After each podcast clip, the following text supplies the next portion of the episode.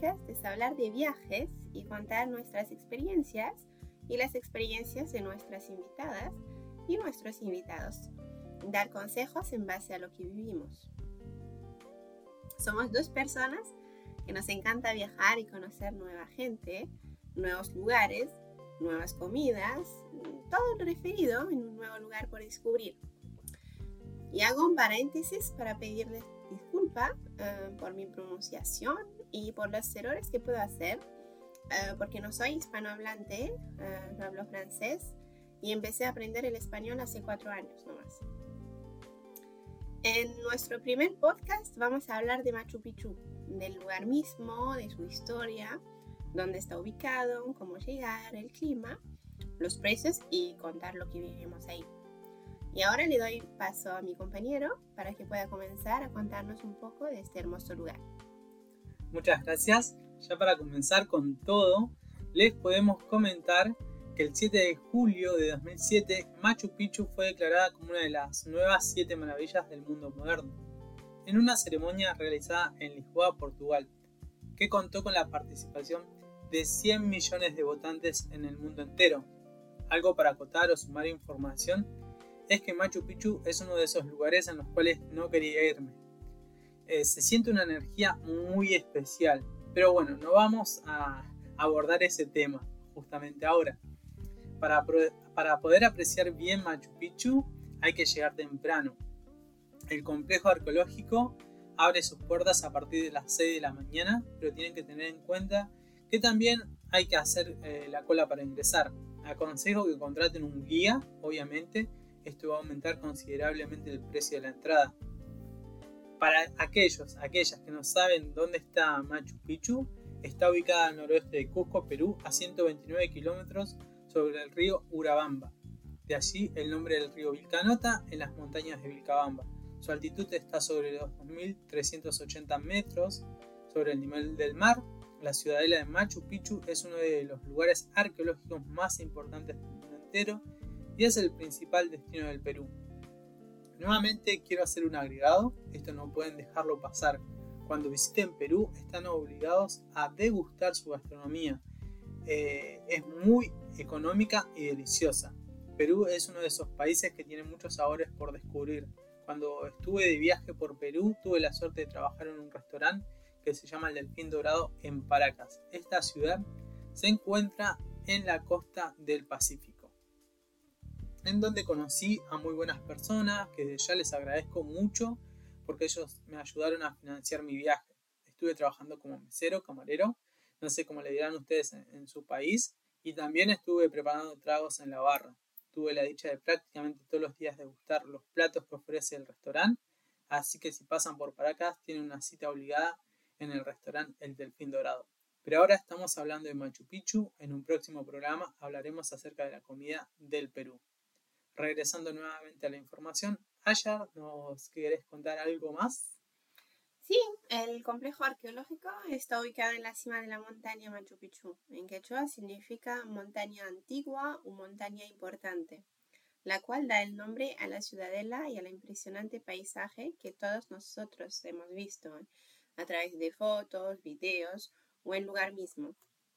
Al frente se encuentra la increíble montaña de Huayna Picchu, que es la montaña joven. Nuevamente hago un paréntesis y si ustedes tienen pensado visitar Machu Picchu, em, sería bueno, si está dentro de sus posibilidades económicas, eh, subir al Huayna Picchu. Y todo eso implica más esfuerzo y cansancio, así que aconsejamos que se lleven algo de comida para recuperar energías y terminar el recorrido, ¿eh? claro, de, la mejor manera. Em, y vos, cuéntanos un poco, ¿cómo estuvo tu experiencia en Machu Picchu? Cuando tuve la suerte de conocer Machu Picchu, lo hice con dos grandes amigos. Obviamente eran otros precios y pagamos como estudiantes. Fue una experiencia única, ya que pudimos hacer montaña y también llegamos hasta la Puerta del Sol y el Puente del Inca. Pero por lo que estuve leyendo en estos momentos, la zona del Puente del Inca está cerrado. Eh, me, acuerdo muy bien cuando estaba saliendo el sol y puede verse el Inca acostado, eso no, no tiene precio. la emoción que tuve en esos instantes fue verdaderamente increíble. En sí todo lo que fue la, el conocimiento, el descubrimiento de, de este lugar, estar ahí después de tanto tiempo de haber leído, de haber visto documentales, la verdad que, me dejó maravillado. Fue como una experiencia que, aconsejo que, bueno, aquellos que puedan eh, la realicen. ¿Y vos? ¿Cómo fue tu experiencia? ¿Qué nos puedes contar? Bueno, yo venía de Europa, estaba haciendo un viaje por América y la verdad no conocía tanto sobre la historia. Solo sabía que era una de las maravillas del mundo, que había mucha gente que, iba a conocer. Em, vi muchas fotos, muchos videos, entonces dije, bueno, tengo que ir, ahora que estoy acá, voy a conocer también y tener mi propia opinión. Y la verdad que mm, me encantó, el lugar es muy hermoso mm, y de verdad tiene una energía especial. Em, merece, merece, merece ir a conocer. Em, pero hay que saber unas cosas. Em, el camino de hidroeléctricas de aguas calientes es súper lindo. Hay mucha vegetación, em, puntos de vista, es súper lindo, montañas, todo. Pero eh, el camino de Cusco hasta hidroeléctrica es bastante peligroso. muchas curvas y los choferes están acostumbrados porque es su trabajo día a día, pero la gente no. Y la verdad es que a veces pensaba que nos íbamos a morir. Um, tuvimos una pelea, una pelea entre un, grupo de gente que estaba en el van y el chofer porque tenían mucho miedo y, el chofer no bajaba la velocidad, seguía como si nada porque está acostumbrado. Así que bueno, hay que estar preparado. Cuando lo saben, están más preparados. Yo no, había escuchado que, era peligroso un poco, pero no, no lo imaginaba así. Y, mm, dijiste vos que mm, estuviste en chancletas, ¿no? Me habías contado. Ah, sí, sí, no. Sí, bueno, eso fue otra cosa también que, que la verdad que, bueno, uh, la verdad tengo que, que, decir que estoy acostumbrado a caminar, entonces puedo caminar muchísimos kilómetros, entonces, y ese día que habíamos ido a Machu Picchu, subimos Subimos, sí, subimos en Ojotas, me acuerdo bien, tengo las fotos y todo, y, nada, caminamos un montón, muchísimo. Bueno, hicimos la, el puente, la Puerta del Sol, fuimos hasta el puente del Inca, bueno, todo el recorrido del Machu Picchu, montaña. ¿No se te rompieron? No, no, no, la verdad que no. En realidad las perdí porque de tanto caminar, de tanto caminar, eh, me acuerdo que fue en Ecuador, en Montañita, eh, un día hice una caminata larga también, de un pueblo a otro, y se me terminaron gastando. bueno, ahora les vamos a dar un poco más de detalles sobre el lugar y cómo se pueden organizar para llegar, los precios y los horarios. Bueno, a ver, la construcción de Machu Picchu, según las investigaciones realizadas por la prueba del carbono 14, datan del 1450 después de Cristo. En este año gobernaba el Inca Pachacutec principal responsable de la expansión incaica. Ahora bien, el clima, muy importante. Por hallarse en una zona subtropical, posee una temperatura que oscila entre los 8 grados a 22 grados centígrados. Los meses más lluviosos van desde diciembre hasta abril. Hay que tener en cuenta que deben mirar el clima, traten de ir en lo posible un día que no sea nublado. Si no, esto puede arruinar un poco, yo lo defino así, ¿no? Lo defino así, el espectáculo eh, que es el Inca acostado. No es la razón principal por la cual uno viaja hasta este lugar, pero también completa un poco la, experiencia de la visita. Ahora, ¿qué, no, nos puedes contar? Em, ¿Cómo podemos llegar a Machu Picchu? Bueno, hay varias opciones. Mm, la primera es en tren desde la estación de San Pedro eh, de Cusco hasta la estación de Aguascalientes. Eh, hay una empresa que, que, hace este servicio, es Perú Rail. Em, luego la otra manera es tomar un van de Cusco y luego llegar hasta hidroeléctrica y es aconsejable llegar temprano. De hidroeléctrica tienen dos opciones, caminar hasta aguas calientes, dependiendo de cómo caminen, pueden llevarle dos a tres horas, eh, o tomar en tren eh, de hidroeléctrica hasta aguas calientes. Am, en general duermen eh, en aguas calientes. Bueno, este viaje se hace en un día. Pasan la noche en aguas calientes y a partir de aguas calientes al otro día tienen dos maneras de subir a la ciudadela. Una que es la más común es en bus, es un viaje de 20 minutos y el primer bus em, que sale a Machu Picchu sale a las 5 y media. Así que bueno, si están eh, en Aguascalientes, del hotel tendrían que salir a las 4 y media, 4 y cuarto más o menos, para hacer la fila y subir a los buses. Y el último bus sale de Aguascalientes a las, de perdón, a las, 3, a las 3 y media de la tarde. La otra manera es caminando, es una caminata de una hora y media. eh, en general a la madrugada, si quieren llegar temprano y no hacer una cola larga eh, en, en la ciudadela. Así que bueno, hay que estar preparados. Luego, para regresar, van a hacer el mismo camino y en los mismos puntos donde los dejaron eh, van a estar los vehículos esperando para el regreso. Y a partir de las 2 de la tarde ya empieza a funcionar. Ayer ya nos habías contado un poco acerca de lo que fue Cusco Hidroeléctrica. Ahora me gustaría que, como para terminar de armar este rompecabezas y la gente pueda ir viendo cómo es el viaje, ¿sí? De una manera, digamos, personal, ¿no? Eh, nos dijiste que fuiste Cusco Hidroeléctrica y ahora, ¿cómo fue el viaje? ¿Cómo lo hiciste? De Hidroeléctrica hasta Aguascalientes y bueno, luego de Aguascalientes hasta el complejo arqueológico, cómo, cómo te Sí. trató el clima también, porque bueno, es de lo que nosotros estábamos justamente hablando.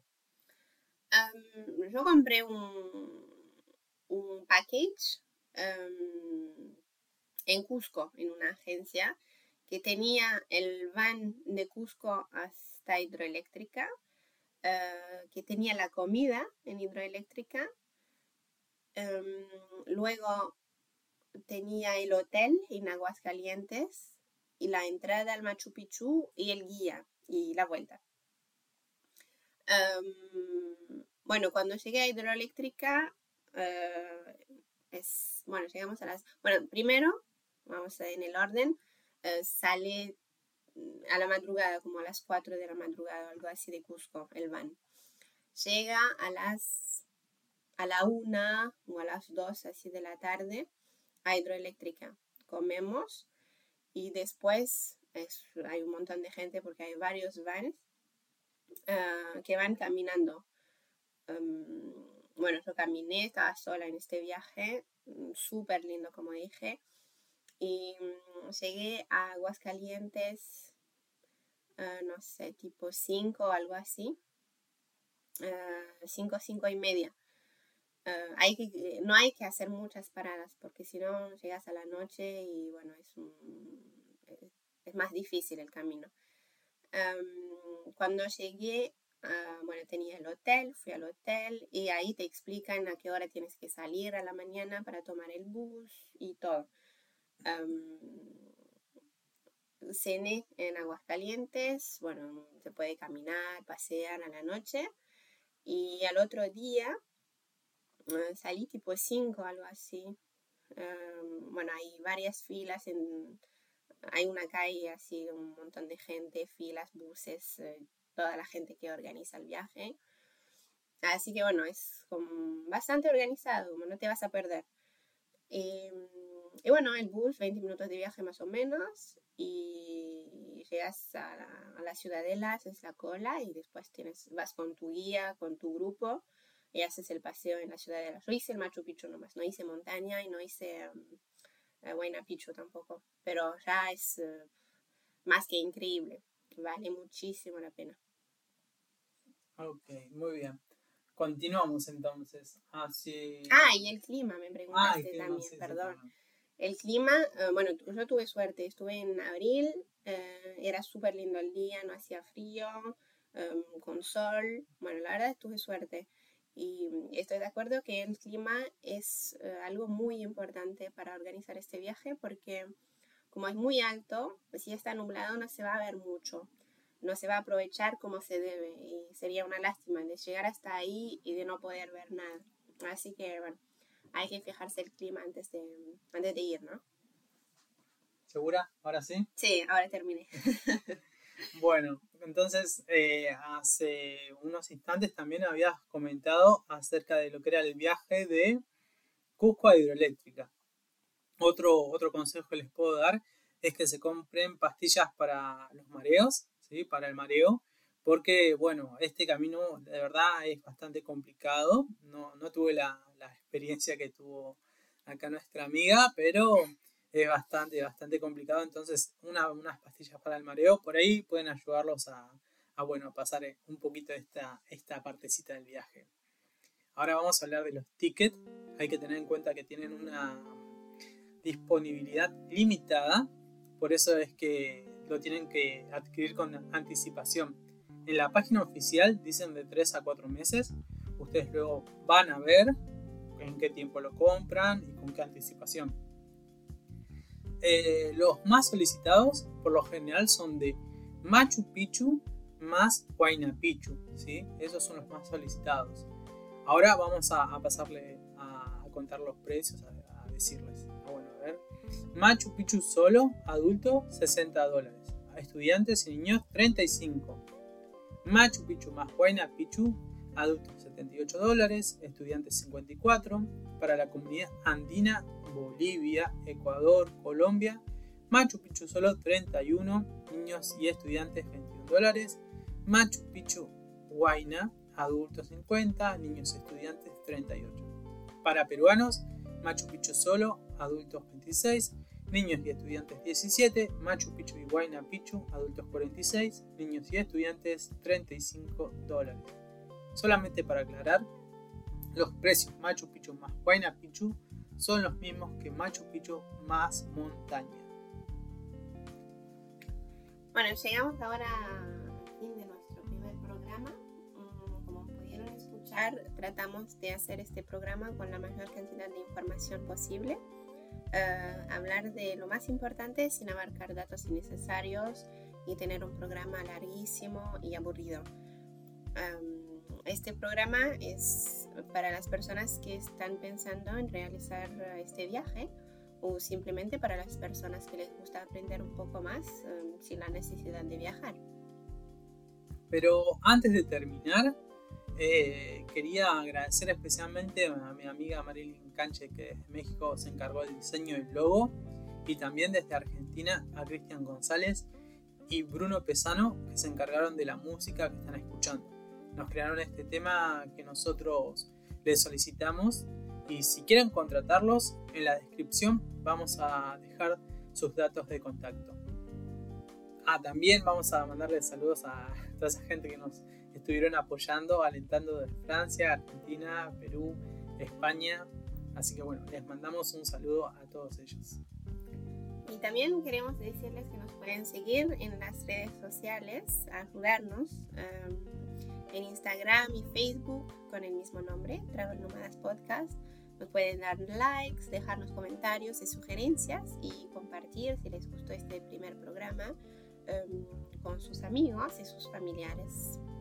Muchas gracias y hasta la próxima. Chao, chao. Chao, chao.